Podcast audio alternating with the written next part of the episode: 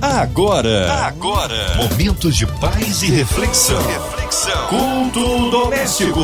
A palavra de Deus para o seu coração com Márcia Cartier. Na sua 93 FM começa agora esse culto que é abençoado, que traz a palavra do Senhor, a oração da fé. E juntos aqui em comunhão com o Pai, com você, meu irmão, abra o coração, ouvidos atentos à voz do Senhor, para ser instrumento vivo nas mãos de Deus, nosso queridão, Reverendo Hélio Tomás. Que alegria recebê-lo aqui em mais um culto doméstico.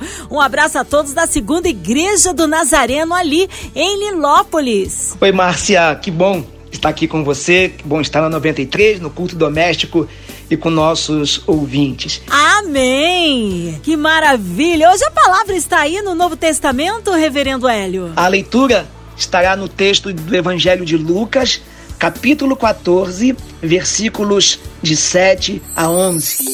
A palavra de Deus para o seu coração. E diz assim a palavra do Senhor: Reparando como os convidados escolhiam os primeiros lugares, Jesus contou-lhes uma parábola. Quando alguém convidá-lo para um casamento, não sente no lugar de honra, pois pode haver um convidado mais importante do que você. Então aquele que convidou os dois dirá a você: Dê um lugar a este aqui. Então você irá, envergonhado, ocupar o último lugar. Pelo contrário, quando alguém convidá-lo, vá sentar no último lugar, para que quando vier aquele que o convidou, diga a você: Amigo, venha sentar-se num lugar melhor. Isso será uma honra para você diante de todos os demais convidados, porque todo o que se exalta será humilhado e o que se humilha será exaltado.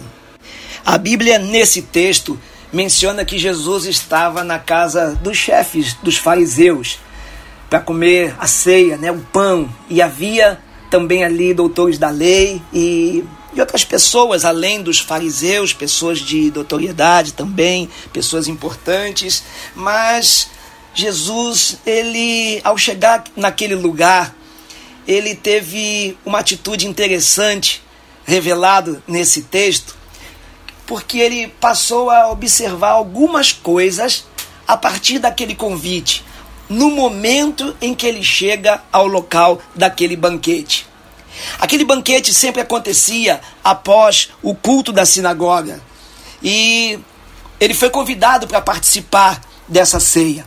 Mas Jesus percebeu que ele estava sendo observado.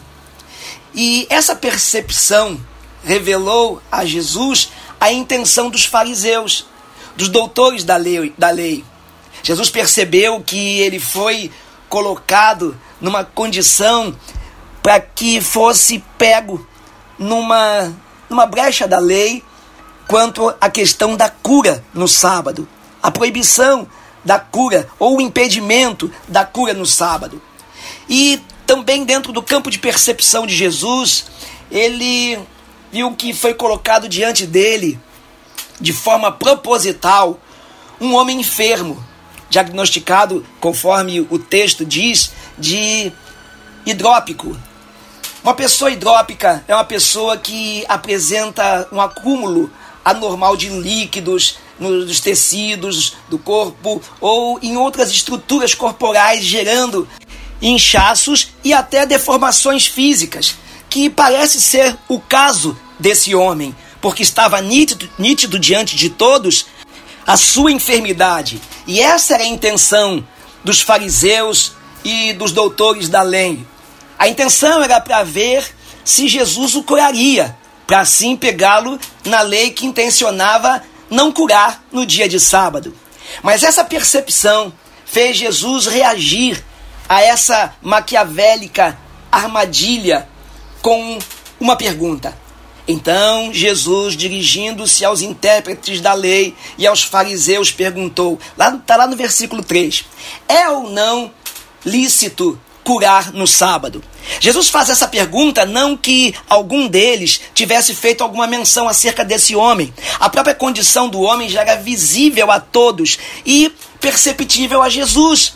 Mas os olhos de Jesus viam aquele homem de forma diferente. Via como alguém que estava diante de uma situação é, desconfortável por aquela enfermidade e que caberia a Jesus, na sua compaixão, misericórdia, graça, bondade, curá-lo. Mas, na visão dos fariseus e dos doutores da lei, aquele homem era apenas um instrumento usado pela maldade, alimentando assim a intenção que eles tinham em pegar Jesus, em anular Jesus, em prender Jesus no momento em que Jesus o curasse.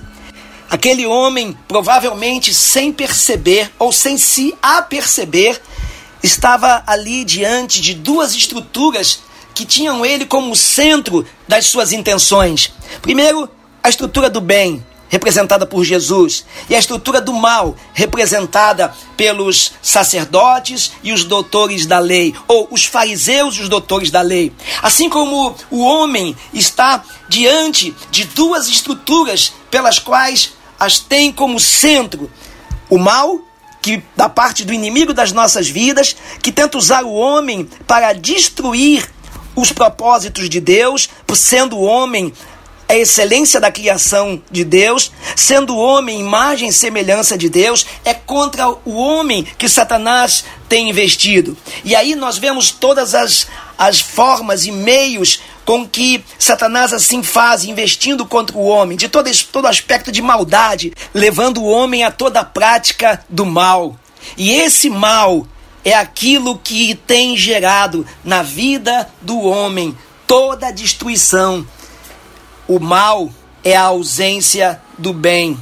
Mas Jesus é a representação do bem, pelo qual, através do amor de Deus, da graça de Deus pelo homem, conduziu Jesus Cristo à cruz do Calvário para que as obras do mal fossem canceladas na vida do homem. E quando o homem reconhece Jesus Cristo como Senhor e Salvador de sua vida, quando o homem convida Jesus Cristo ao seu coração, quando o homem convida Jesus Cristo ao seu Senhor da sua vida, ele passa a conhecer o bem, ele passa a viver sobre o desfrute do bem. As suas atitudes são boas, as suas intenções são boas e tudo aquilo pelo qual a bondade de Deus proporciona na vida do homem, nas suas atitudes, gera alegria, gera realização da alma, gera satisfação no sentido completo em todas as áreas do seu viver. Por isso, a importância de nós conhecermos Jesus Cristo como Senhor e Salvador da nossa vida, mesmo que o inimigo das nossas vidas esteja neste mundo como príncipe deste mundo, e a palavra de Deus diz que o mundo jaz do maligno, mas o Senhor Jesus reina sobre tudo, sobre todo o mal mal. O Senhor Jesus quer reinar sobre a sua vida, quer exterminar de uma forma completa todo sentimento, todo pensamento, todos os anseios do mal no seu coração, na sua vida, repreendendo todo aquele pelo qual a fonte do mal se origina. Em nome de Jesus Cristo, Deus tem um plano na sua vida para restaurar o seu coração, para mudar a sua forma de vida, para trazer a você mudanças que não te deixam agir pelo aspecto ou domínio da maldade. Aquele homem enfermo estava ali naquele banquete, apenas desfrutando daquele momento, sem perceber que estava sendo usado por intenções malignas. Mas vejam bem, Jesus é a representação do bem contra o mal. E o que Jesus fez na vida daquele homem é exatamente o que Jesus faz na nossa vida, na minha vida, na sua vida mesmo que você não se aperceba de que algumas coisas que estão acontecendo na sua vida é fruto do mal, vem de ordem maligna. Talvez você não tenha nem essa percepção, nem essa impressão, achando que, que tudo está no campo da razão, tudo está no campo das circunstâncias. Mas o Senhor Jesus, ele vê além do que vemos e ele entende tudo que está ao nosso redor, tudo que envolve o nosso viver. Mas Jesus, na sua obra extrema e incondicional do seu grande amor por nós, quer cancelar todas as obras malignas na nossa vida, na tua vida, nesse momento. Por isso é importante você reconhecer Jesus Cristo como Senhor e Salvador. Jesus Cristo está diante de nós. A sua graça nos permite as, os benefícios do seu amor, os benefícios da sua misericórdia, os benefícios da sua bondade. A graça de Deus te permite hoje, ao você buscar um encontro com Cristo, entregando a sua vida a Ele, certamente cancelando todas as obras do mal na sua vida, no seu viver.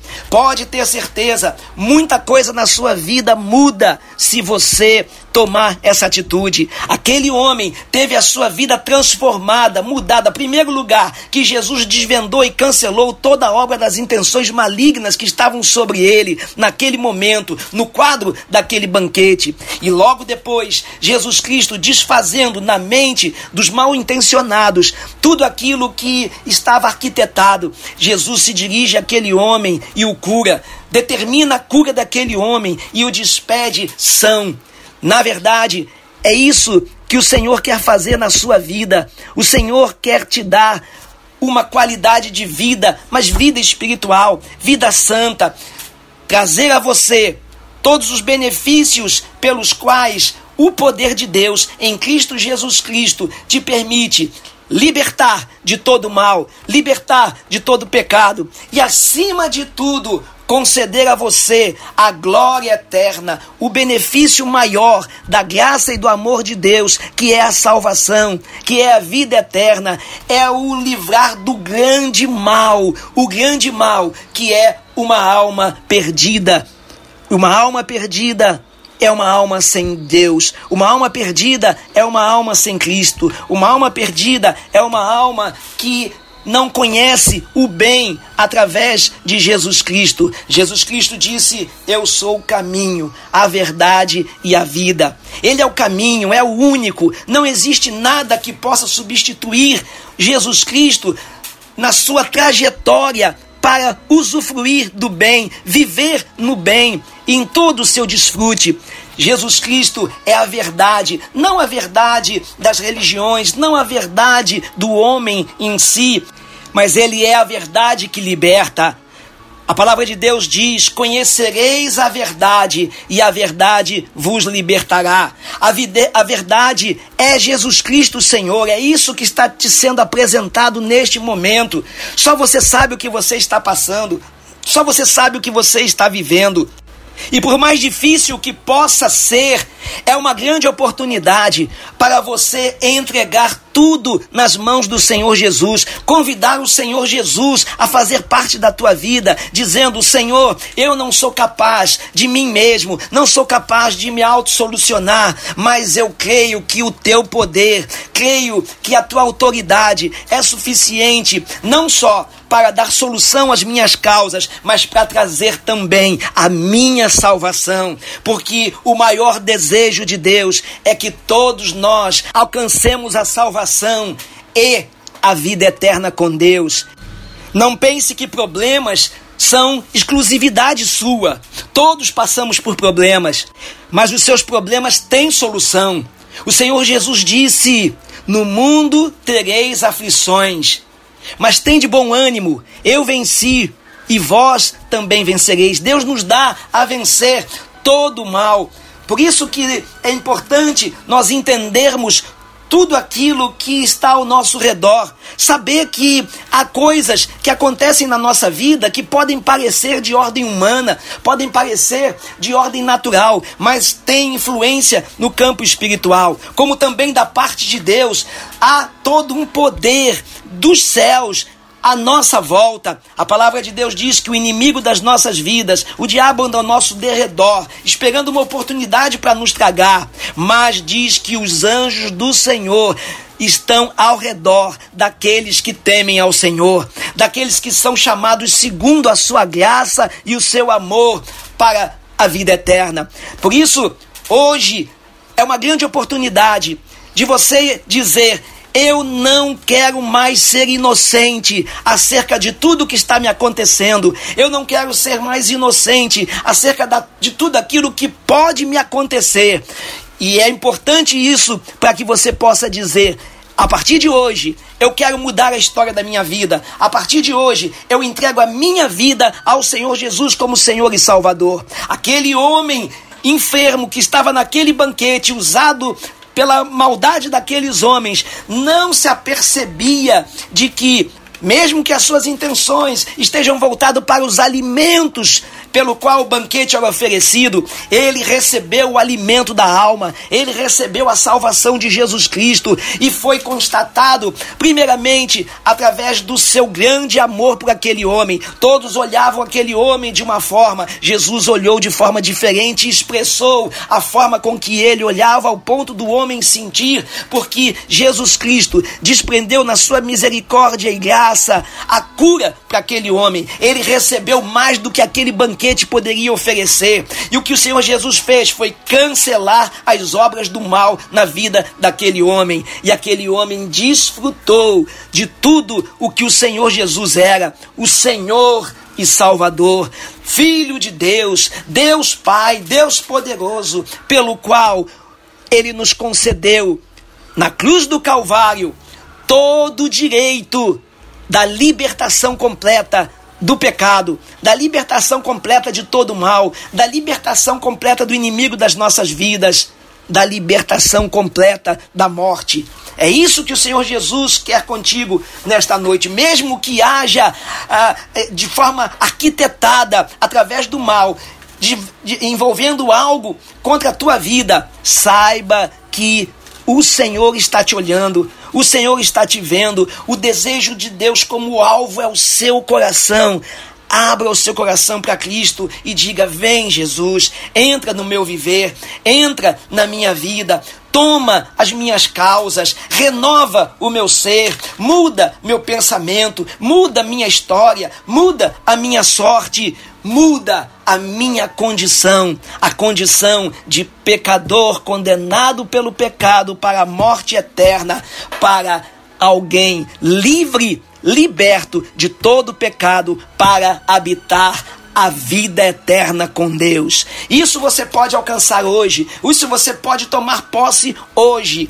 Jesus Cristo também na sua observação dentro daquele ambiente do banquete, percebeu que muitos ali queriam tomar os primeiros lugares, os lugares mais importantes.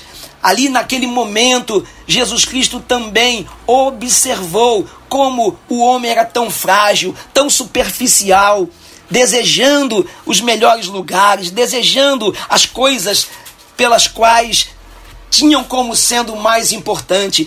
Jesus não estava dizendo que era errado sentar nos lugares de destaque. Ele não quis dizer isso. Ele quis dizer da intenção daqueles que desejavam ali sentar. É a intenção pelo qual muitos tinham apenas de querer status para si, de querer sentar nos melhores lugares para ter o destaque, para ter o, o, o status, para estar na condição de superioridade. E isso é um perigo muito grande, porque na condição de, sober, de superioridade acaba gerando alguns malefícios, que é a soberba, o orgulho, a inveja, também a mesquinhez, e tantas outras coisas que trazem dano à vida do homem.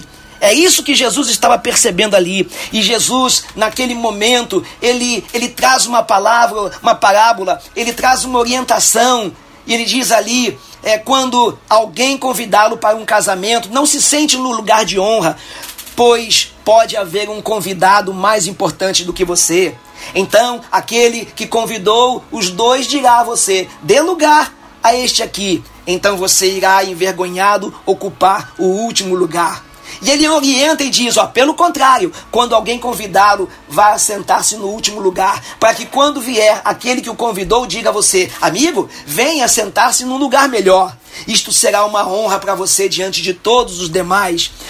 Ele disse, acrescentando: porque todo o que se exalta será humilhado, e o que se humilha será exaltado.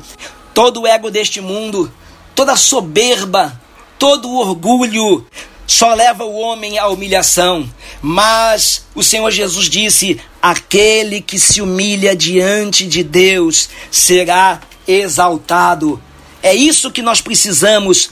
Nos humilhar diante do Senhor quer dizer reconhecermos toda a nossa condição necessária de Jesus Cristo como Senhor e Salvador, abrindo mão dos orgulhos, dos egos, dos status desse mundo e dizer: Jesus, eu entrego a minha vida a ti e desfrutar da honra do Senhor na tua vida. Que Deus te abençoe, que Deus acrescente na sua vida todo bem para que alegria completa se faça no teu viver, em nome de Jesus Cristo. Amém. Amém! Que palavra abençoada! Você foi abençoado, ouvinte amado, mas está na hora da oração. Juntos aqui em comunhão, crendo no poder da oração. É, queremos incluir você e toda a sua família, você em casa, no carro, no trabalho, talvez encarcerado no hospital, numa clínica com o coração enlutado, precisando de um socorro de Deus na área familiar, financeira, profissional, portas abertas. Olha, restituição familiar, seja qual for a sua necessidade, vamos colocá-las no altar de Deus, colocando os nossos pastores, missionários em campos, nosso pastor e reverendo Hélio Tomás, todos da sua igreja, você que está aí precisando também de um socorro aí numa causa na justiça. É, toda a equipe da 93 FM nossa irmã Evelise de Oliveira, Marina de Oliveira, Andréa Mari Família, Cristina Xisto e Família, nossa irmã sonoplasta Fabiano e toda a sua família, nossas autoridades governamentais, nosso presidente, também incluindo aí as nações, que haja paz entre as nações. Também pelo louvorzão da 93 FM. Reverendo Hélio Tomás, oremos. Senhor Deus e Pai, nós neste momento te agradecemos pelo dia de hoje pela provisão que o Senhor já tem nos dado, tudo aquilo que o Senhor nos permitiu realizar até aqui, neste momento, e por muito mais que o Senhor nos permitirá fazer. Senhor, nós te pedimos por todos aqueles que estão enfermos, aqueles que estão nos leitos de hospital. Senhor Deus, por mais isolados que estejam, que o Senhor possa visitá-los neste momento e gerando, Senhor Deus, sobre eles a cura que a tua unção de cura repouse, Senhor Deus, sobre o enfermo. Também aqueles que estão em casa, aqueles que estão em todo e qualquer lugar, diante das suas enfermidades. Que o Senhor opere a cura em nome de Jesus. Te pedimos, Senhor Deus, pela nossa cidade, pelo nosso povo. Senhor Deus, que tu estejas cancelando todo mal, todo mal contra a nossa cidade, todo mal que tem investido contra cada lar, cada, cada família, em nome de Jesus Cristo. Te pedimos, Senhor Deus, que o Senhor esteja abençoando a 93, a MK e toda a direção. Senhor, todos os funcionários, a família 93, abençoa esta casa, abençoa este lugar, aqueles que aqui trabalham, que o Senhor esteja provendo todas as coisas na instrumentalidade que essa casa tem de levar a tua palavra de todas as formas e meios aqueles que precisam. Quantas pessoas estão sendo alcançadas através desta instrumentalidade? Senhor, te pedimos por todas as autoridades do nosso país. Te pedimos, Senhor Deus, por todas as articulações, seja políticas, econômicas, em todos os aspectos da estrutura do nosso país, que esteja em tuas mãos. Repreende todo o mal.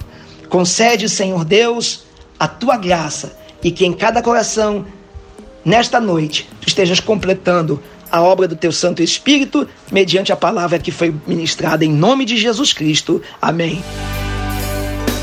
Amém, glórias a Deus, aleluia, Deus é tremendo, recebe aí sua vitória, meu irmão, da glória. Reverendo Olho Tomás, graças a Deus pela sua vida, pela sua presença, pela sua palavra. Um abraço a todos da Igreja Nazarena em Nilópolis. O povo quer saber horários de culto, contatos, mídias sociais, suas considerações finais. Obrigado, Márcia. A nossa igreja, a segunda igreja Nazarena em Nilópolis, fica na rua Vereador Francisco Nunes, número 1423, no centro de Nilópolis, bem próximo ao viaduto de Nilópolis, quase ao lado do Colégio Aidano de Almeida. Então você é nosso convidado. Os nossos cultos são às quartas-feiras, às 19h30, culto de oração e libertação. Quinta-feira, às 8 da manhã, culto de consagração e oração. No domingo, nós temos às 9 horas da manhã, culto devocional e logo depois a escola dominical. E à noite, às 18h30, nosso culto de adoração, nosso culto da família. Então venha, você é o nosso convidado. Você que não tem um lar espiritual e deseja nos conhecer, venha, fique à vontade. Que Deus te abençoe. Márcia, eu quero mandar um abraço especial para as nossas congregações de Saquarema, Búzios, Iguaba, Aeroporto em Macaé, Éden e Novo Horizonte. Eles sempre me pedem que eu mande um abraço para eles. Tá aí. Que Deus abençoe, Deus abençoe a cada um em nome de Jesus Cristo. Amém. Amém. Eu quero deixar um abraço aqui pra Bia. Bia casou, a filhota do nosso querido reverendo Ali Tomás. Parabéns, Beatriz. Um beijo grande. Sua esposa Paula, nosso reverendo Hélio Tomás. Seja breve seu retorno aqui no culto doméstico. E você, ouvinte amado, continue por aqui. Tem mais palavras de vida para o seu coração. Vai lembrar, de segunda a sexta, aqui na sua 93, você ouve o culto doméstico e também podcast nas plataformas digitais. Ouça e compartilhe compartilhe. Você ouviu? Você ouviu? Momentos de paz e reflexão. reflexão. Culto doméstico. A palavra de Deus para o seu coração.